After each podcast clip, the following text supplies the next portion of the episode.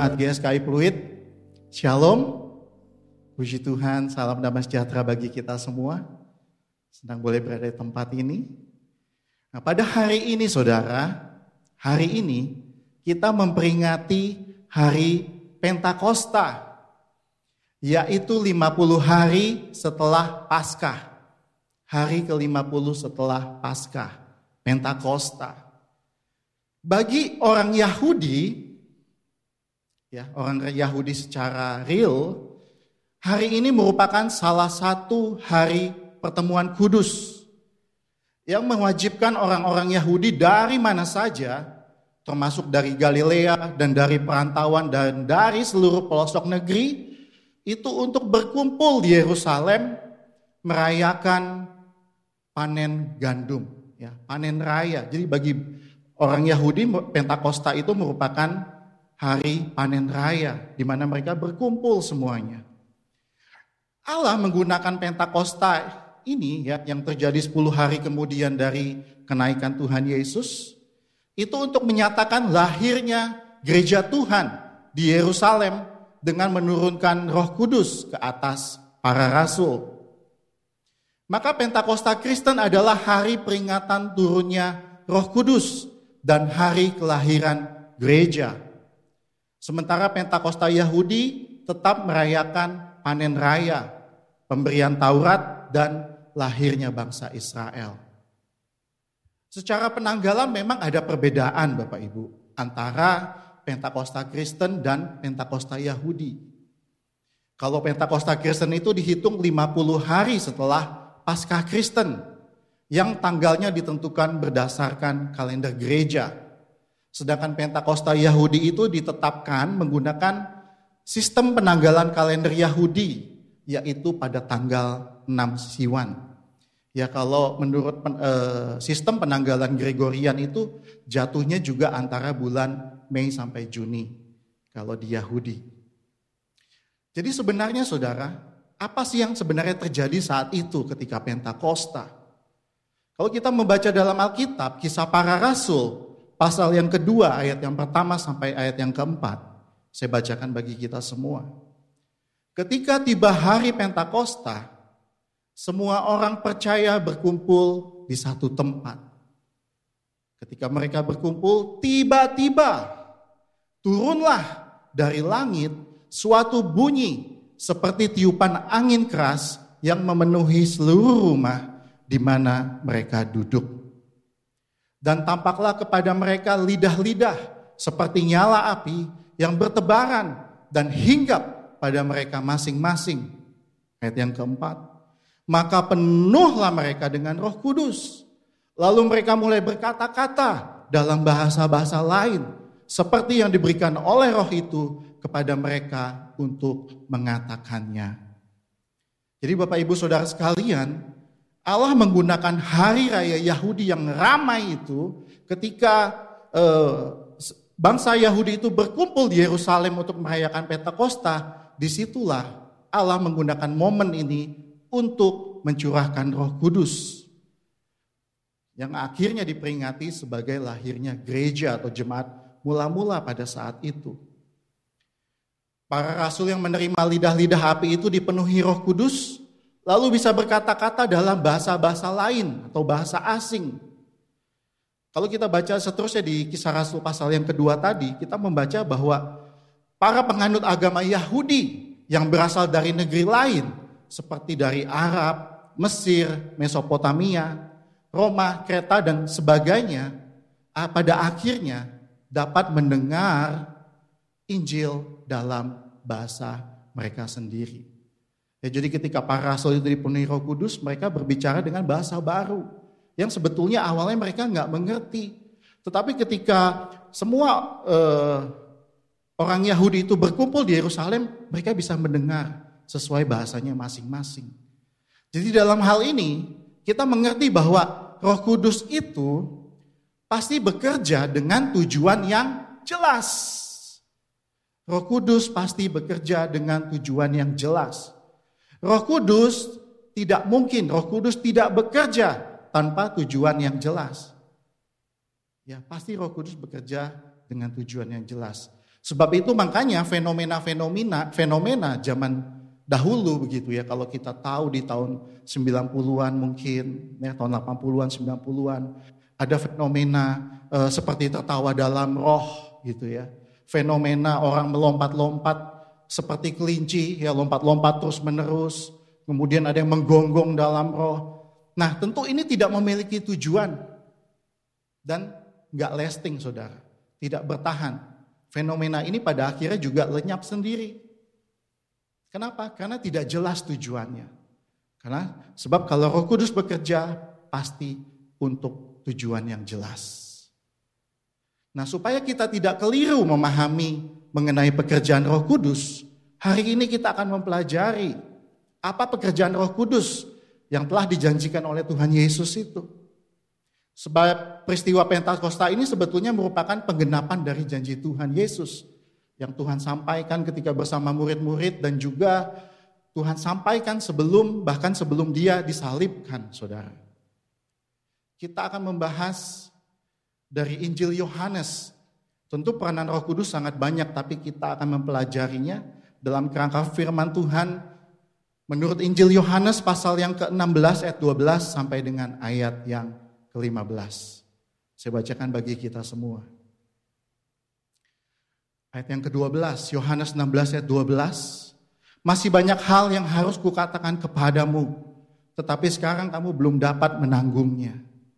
Ayat yang ke-13, tetapi apabila ia datang, yaitu roh kebenaran, ia akan memimpin kamu ke dalam seluruh kebenaran. Sebab ia tidak akan berkata-kata dari dirinya sendiri, tetapi segala sesuatu yang didengarnya, itulah yang akan dikatakannya. Dan ia akan memberitahukan kepadamu hal-hal yang akan datang. Ia akan memuliakan aku, sebab ia akan memberitakan kepadamu apa yang diterimanya daripadaku. Ayat ke-15, segala sesuatu yang Bapa punya adalah aku punya. Sebab itu aku berkata, ia akan memberitakan kepadamu apa yang diterimanya daripadaku. Jadi apa pekerjaan Roh Kudus, saudara? Yang pertama, ya, Roh Kudus memimpin ke dalam seluruh kebenaran. Pekerjaan Roh Kudus yang pertama adalah memimpin kita, umat Tuhan, ke dalam seluruh kebenaran. Di dalam ayat yang ke-12 Tuhan Yesus berkata kepada para murid bahwa saat ini dia masih bersama dengan mereka.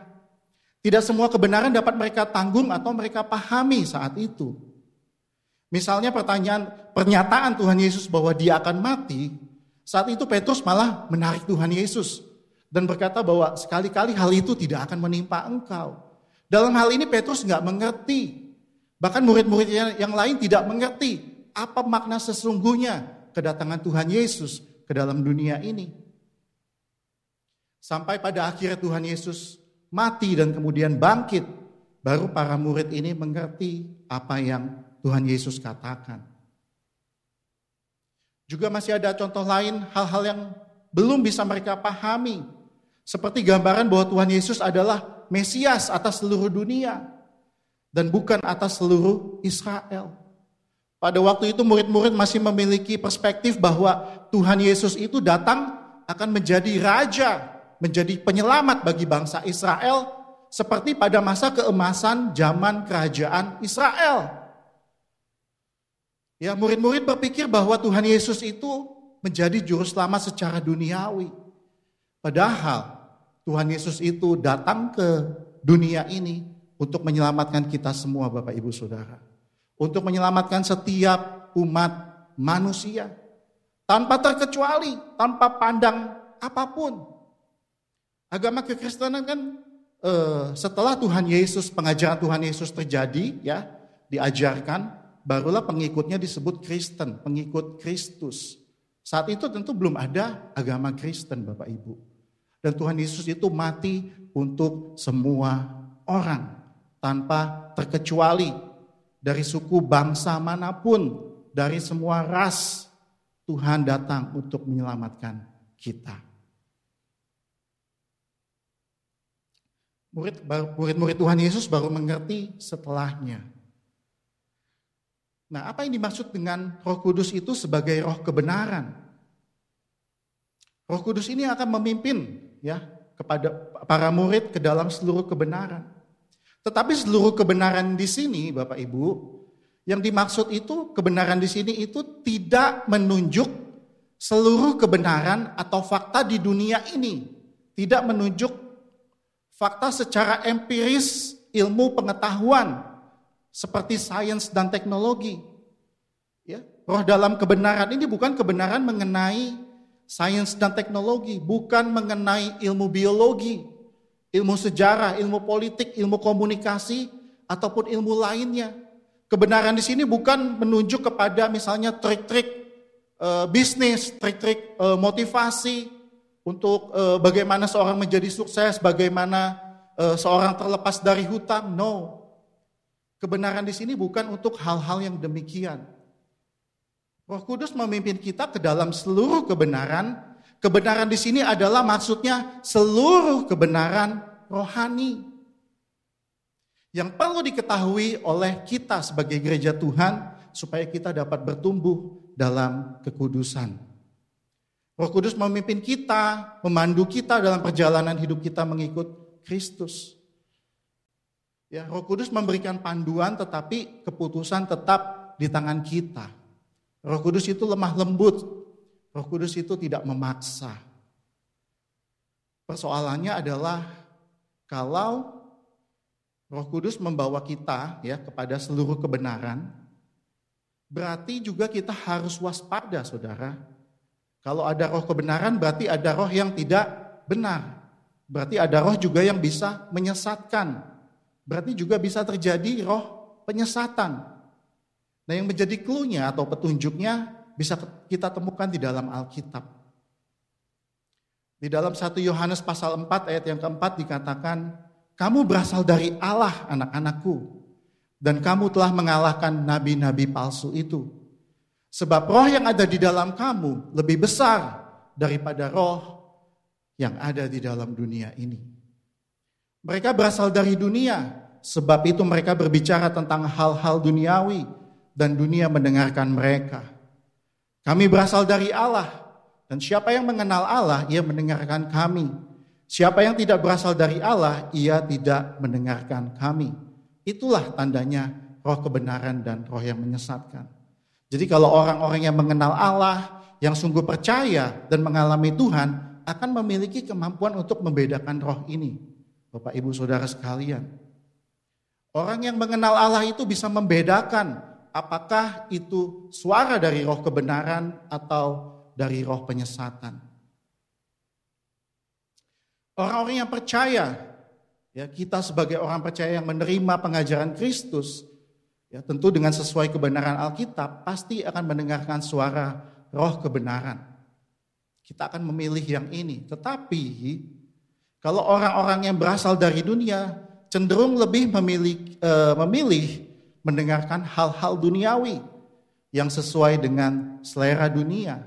Dan inilah roh penyesatan. Dan kalau kita boleh jujur, Saudara, sebenarnya hal-hal yang negatif itu lebih mudah masuk, lebih mudah mempengaruhi hidup kita. Seringkali kita gak menyadari bahwa hal-hal yang terjadi, peristiwa-peristiwa yang terjadi di sekeliling kita itu menjadi input, menjadi masukan ya melalui apa yang kita lihat, melalui apa yang kita dengar, tetapi mempengaruhi hidup kita secara duniawi. Saya ambil contoh tontonan drama Korea misalnya, drakor. Ya. Orang menonton itu secara tidak sadar ataupun ya bisa sadar, dipengaruhi gitu. Oh, kalau hidup yang sukses itu seperti itu ya. Wah, punya apartemen yang mewah, apartemen yang bagus, rumah yang indah, mobil-mobil yang mewah. Orang gak sadar digiring bahwa oh hidup sukses itu seperti itu. Oh, nanti kalau memiliki pasangan hidup itu yang seperti itu. Yang romantis gitu ya. Ya kalau di film-film itu kan ya kalau melamar kekasihnya gitu kan.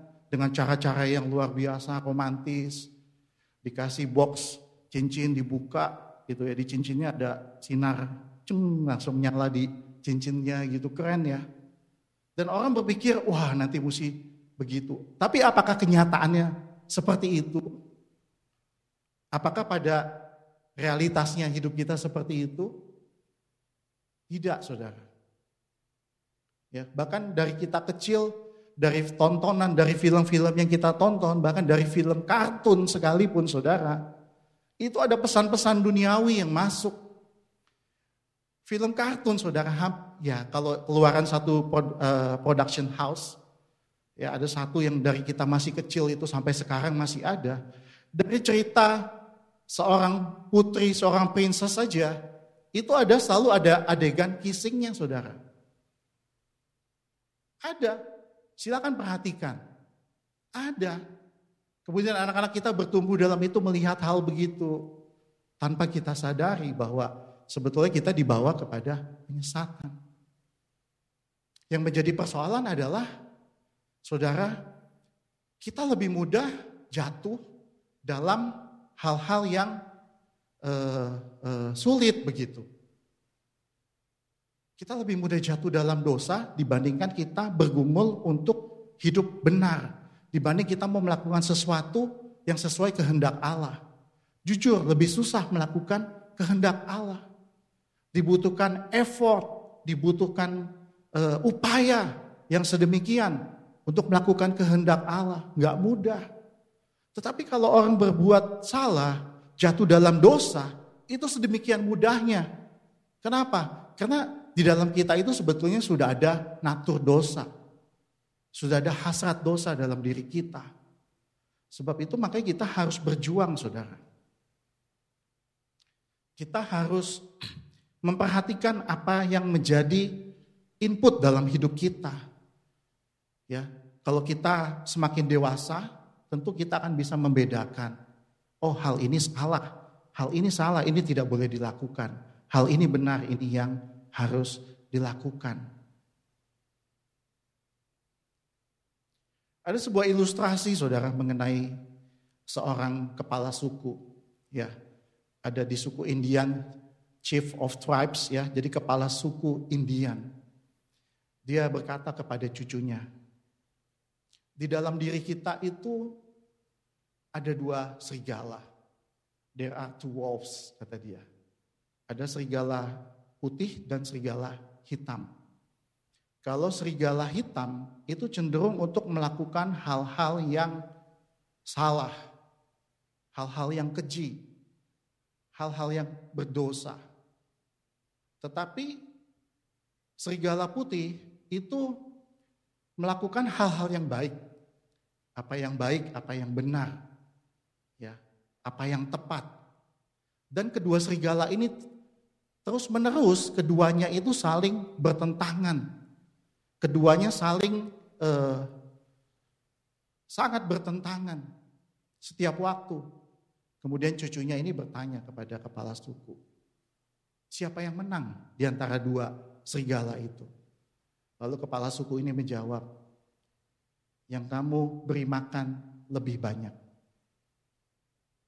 Artinya apa? Tergantung kita, saudara, kita mau berbuat yang baik, yang benar, yang kudus, yang berkenan kepada Bapa, itu pilihan kita. Semakin kita melakukan hal ini, semakin kita akan berkenan di hadapan Tuhan. Tetapi kalau kita membiarkan diri kita terus-menerus jatuh dalam dosa, tanpa kita berusaha, berupaya untuk bangkit, maka disitulah kita tergantung lebih banyak mana yang diberi makan. Dan itu tergantung kita, saudara. Ya, jadi apapun persoalan pergumulan kita, kita akan bisa membedakan hal-hal atau langkah apa yang harus tetap kita lakukan. Tetapi pada akhirnya, at the end, ya, pada akhirnya Roh Kudus akan menang. Karena roh kebenaran lebih besar daripada roh penyesatan. Boleh bilang kanan kiri, saudara, roh yang ada di dalammu lebih besar daripada roh yang ada dalam dunia ini. Amin. Jangan kita menjadi takut, jangan kita menjadi khawatir, saudara. Percaya bahwa Tuhan menyertai kita. Tadi saya katakan, mana yang diberi makan lebih banyak, itulah yang akan menang. Ya, entah hal berbuat baik atau hal berbuat salah. Nah, ini berjalan seiring waktu, saudara. Kita akan menjadi dewasa. Kalau ketika kita masih kecil, makanan kita itu susu. Tetapi kalau kita semakin bertumbuh besar, berjalannya waktu, bertambah umur, tentu kita nggak bisa makan susu lagi, nggak bisa minum susu lagi. Bayi itu minum susu, ya kan? Bulan-bulan pertama. Tetapi kalau udah bulan ke-6, mulai ditambahin biskuit atau sirial, mulai dikasih buah, begitu kan? Terus supaya sempurna pertumbuhannya. Demikian pula kita, saudara, harus kita seiring berjalannya waktu, kita harus semakin bertambah dewasa rohani. Paulus menulis kepada jemaat di Korintus, 2 Korintus pasal yang ke-4 ayat 16. Meskipun manusia lahiriah kami semakin merosot, artinya ini manusia fisik kita, saudara, manusia kita secara fisik semakin merosot. Tetapi manusia batiniah kita, ya, manusia batiniah kita, roh kita dibaharui dari sehari ke sehari. Jadi jangan sampai nanti kita udah umur dewasa, bahkan mungkin kita udah saatnya berpulang sebentar lagi. Tetapi ternyata kedewasaan rohani kita belum mampu untuk itu. Kita belum berkemas-kemas. Ini bahaya, saudara. Jadi kita harus memaksa diri kita untuk terus bertumbuh di dalam Tuhan. Kalau kita sudah baca Alkitab berkali-kali, itu bagus, saudara. Tetapi teruslah belajar.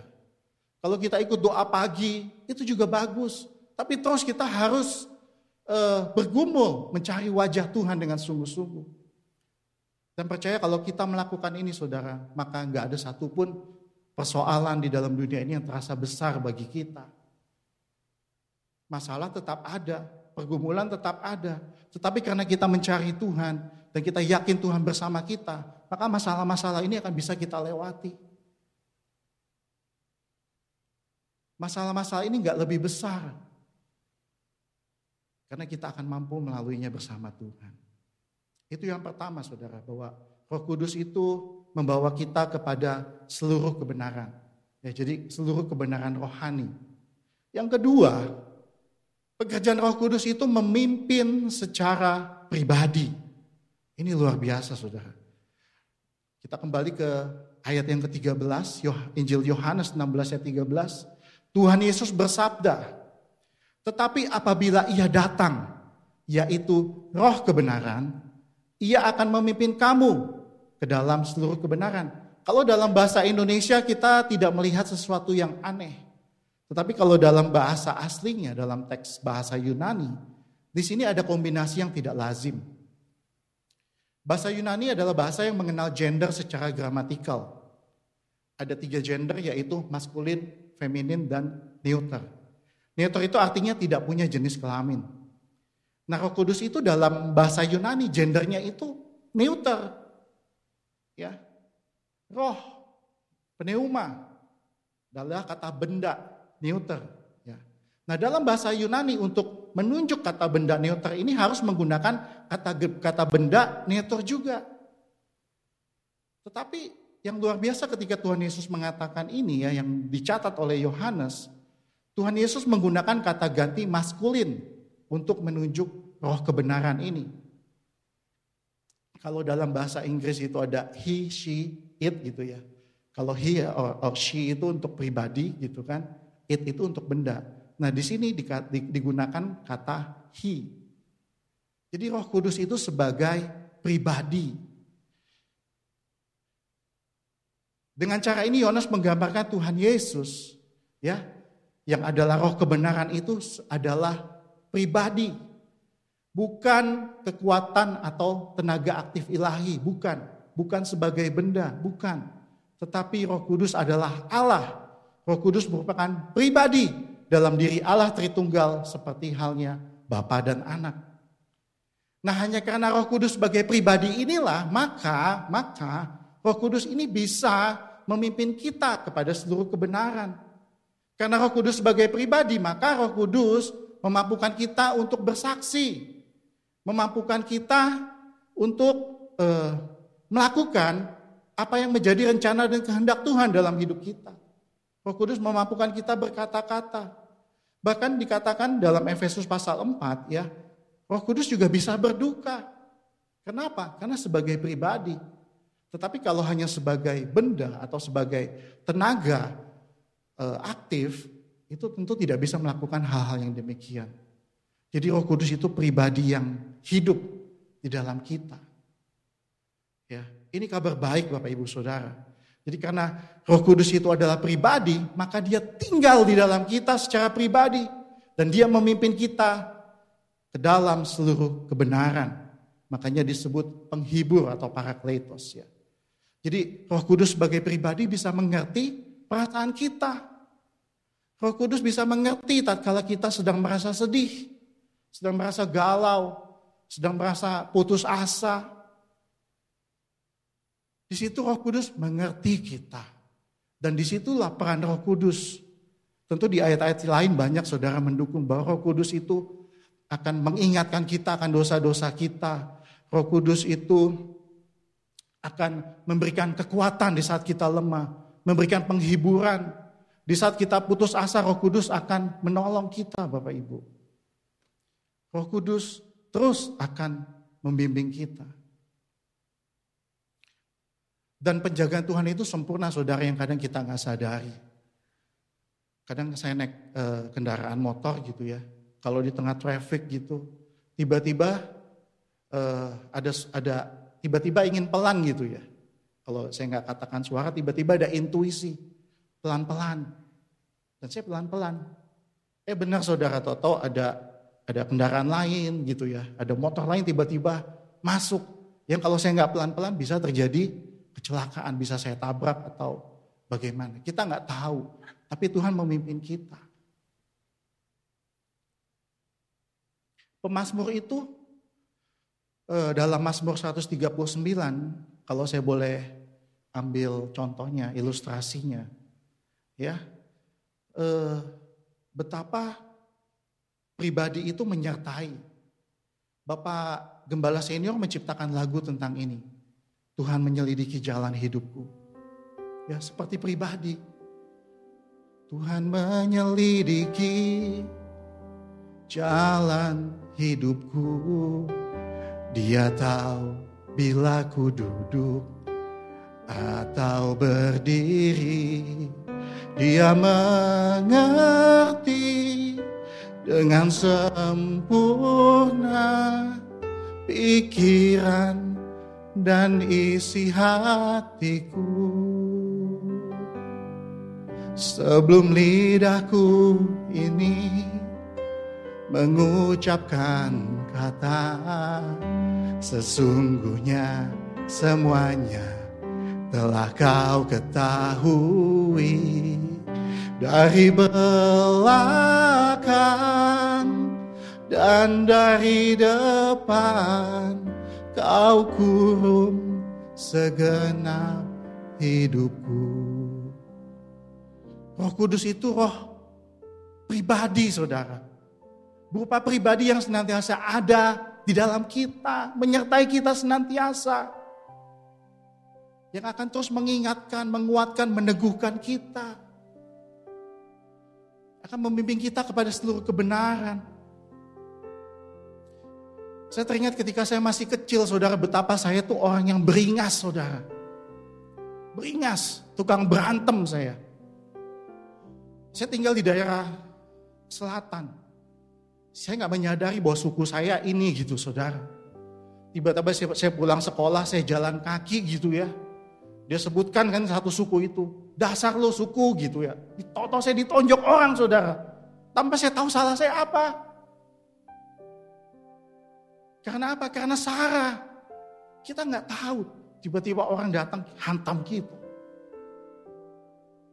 Saya gak tahu salah kita apa. Kita kan dilahirkan memang sudah begini. Nextnya kalau saya lewat situ, saya selalu siap-siap saudara. Berantem sekalian gitu. Beringas saya. Tukang berantem jadinya. Gitu.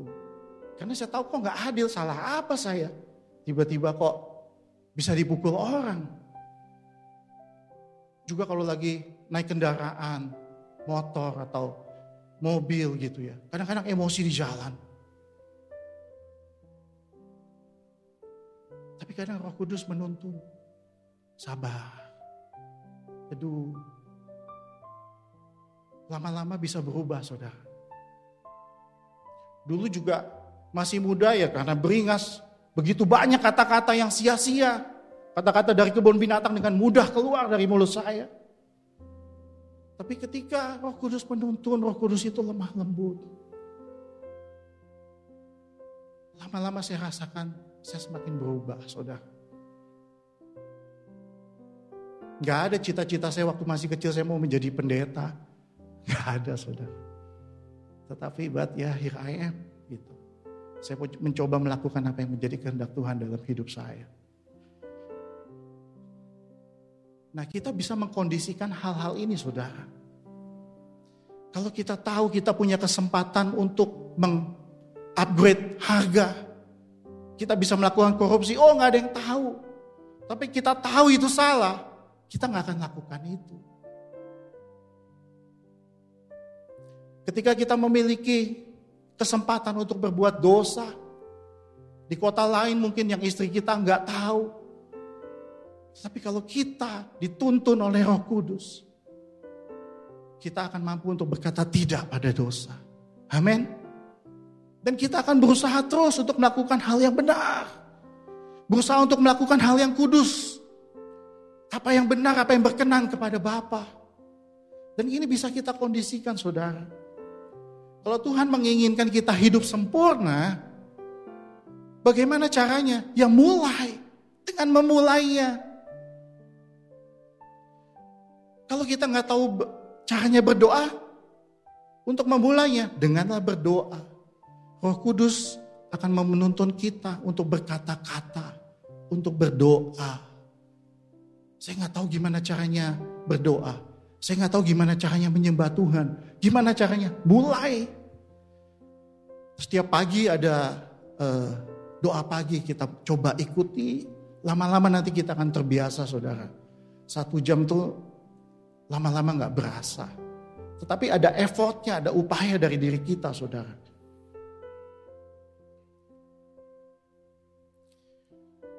Karena Roh Kudus sebagai pribadi itulah kita bisa merasakan bahwa Tuhan itu hidup.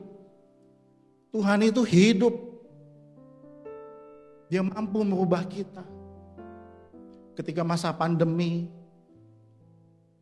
saya menghadapi persoalan di bisnis begitu, saudara.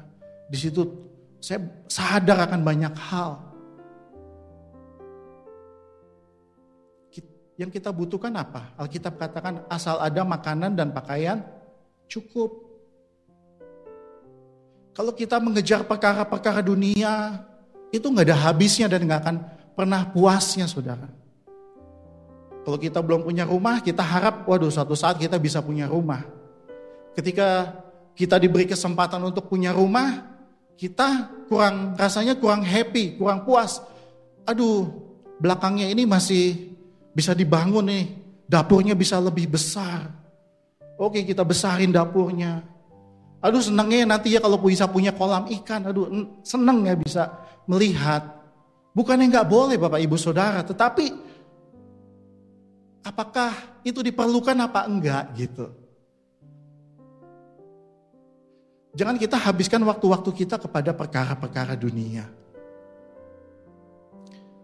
Sekali lagi, bukannya gak boleh ya Bapak Ibu, tentu dikondisikan. Apa yang harus kita lakukan, apa yang harus kita buat. Yang ketiga, saudara, apa pekerjaan Roh Kudus? Di ayat yang ke-14 kita menemukan bahwa Roh Kudus itu memuliakan Kristus.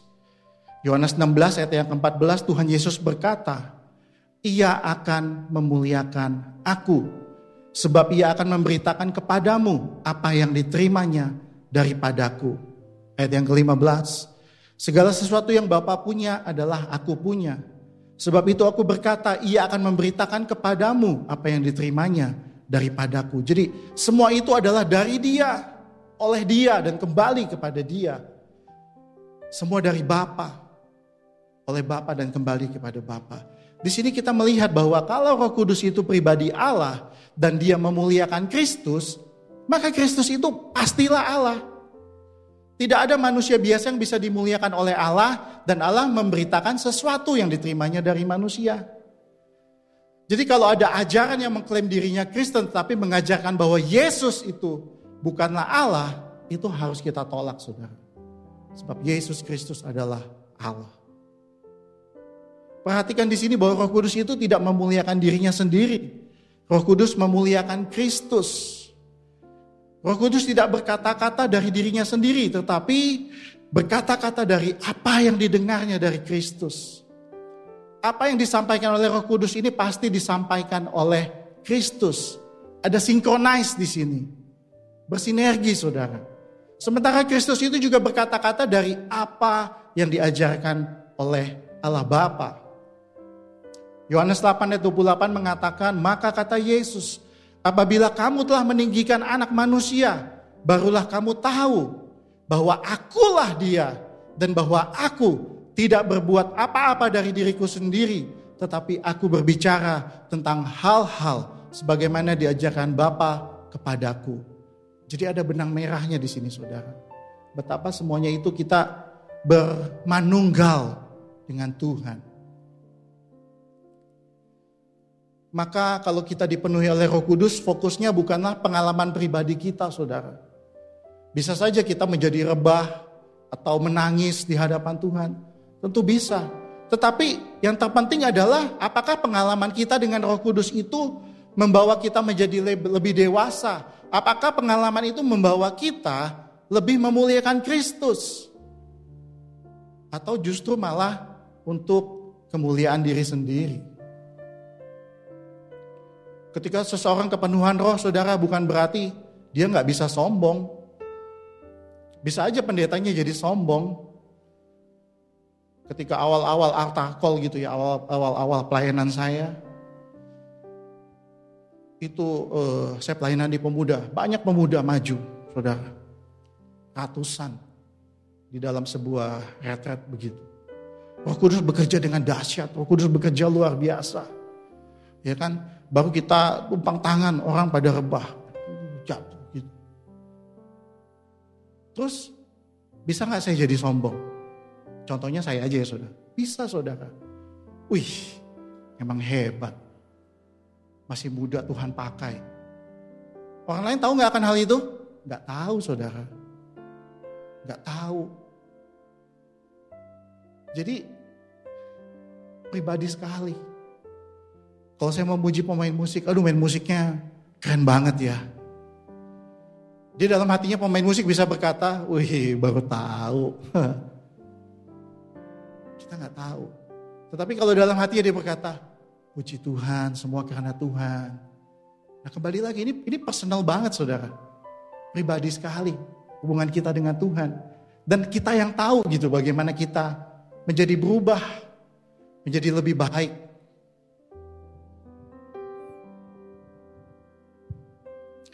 Di dalam Alkitab, saudara, itu ada contoh hal praktis apa yang dialami oleh Rasul Petrus. Ya, saat Tuhan melalui rohnya meminta kepada Petrus itu untuk menemui Kornelius. Di dalam Kisah Para Rasul pasal yang ke-10 kita bisa membaca perikop itu, saudara. Tapi saya akan menceritakan sedikit bahwa ketika itu Petrus sedang berada di Yope. Yope itu merupakan kota bagi bangsa Yahudi. Orang-orang Yahudi berdomisili di situ, di Yope. Tetapi Tuhan memerintahkan Petrus untuk berangkat ke Kaisarea. Di mana wilayah Kaisarea ini justru merupakan domisili orang-orang yang bukan Yahudi, saudara. Tetapi Petrus diminta ke sana supaya membimbing Kornelius untuk bertobat dan datang kepada Kristus. Dan pada akhirnya Petrus di sini dalam perikop ini dia justru menemukan pelajaran berharga bagi dirinya sendiri. Seperti apa yang Petrus katakan dalam Kisah Para Rasul 10 ayat yang ke-34, saudara. Lalu mulailah Petrus berbicara, katanya, sesungguhnya aku telah mengerti bahwa Allah tidak membedakan orang. Setiap orang dari bangsa manapun yang takut akan dia dan yang mengamalkan kebenaran berkenan kepadanya.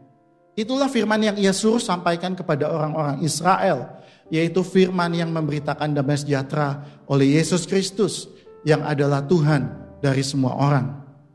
Hal ini tidak pernah diajarkan oleh Tuhan Yesus secara eksplisit ketika Tuhan mengajar kepada para murid, tetapi pada akhirnya Petrus bisa menerima pelajaran ini, mengerti ini setelah Tuhan Yesus naik ke surga. Jadi waktu itu Petrus itu menerima penglihatan. Ya, Petrus awalnya nggak mengerti bahwa gambaran mengenai binatang-binatang haram yang dihalalkan itu sudah pernah disampaikan oleh Tuhan di dalam Injil Markus pasal 7 ayat yang ke-19. Tetapi ketika kesempatan itu baru Petrus ngerti bahwa aplikasinya adalah Tuhan itu Allah tidak membedakan orang. Semua bangsa dan suku bangsa dikasihi oleh Tuhan. Dan Yesus Kristus itu adalah Tuhan bagi semua orang dan bukan hanya bagi orang Yahudi. Bagi kita Roh Kudus akan mengingatkan kita dan mengajarkan kita bagaimana mengaplikasi ajaran-ajaran Tuhan Yesus dalam kehidupan kita. Tetap saudara harus diuji sebab ada roh penyesatan itu tadi, tapi kita uji saudara. Dan percayalah bahwa roh kebenaran itu akan memimpin kita. Dan kalau Allah itu sebagai Bapa itu juga adalah roh. Tuhan Yesus ketika bersama dengan seorang perempuan Maria di dalam Injil Yohanes pasal yang keempat, ayat 22-24 mengatakan, kamu menyembah apa yang tidak kamu kenal. Kami menyembah apa yang kami kenal sebab keselamatan datang dari bangsa Yahudi. Tetapi saatnya akan datang dan sudah tiba sekarang bahwa penyembah-penyembah benar akan menyembah Bapa dalam roh dan kebenaran. Sebab Bapa menghendaki penyembah-penyembah demikian. Allah itu roh dan barang siapa menyembah dia harus menyembahnya dalam roh dan kebenaran. Sebab itu saudara, kalau Roh Kudus bekerja di dalam diri kita, pasti ada buktinya.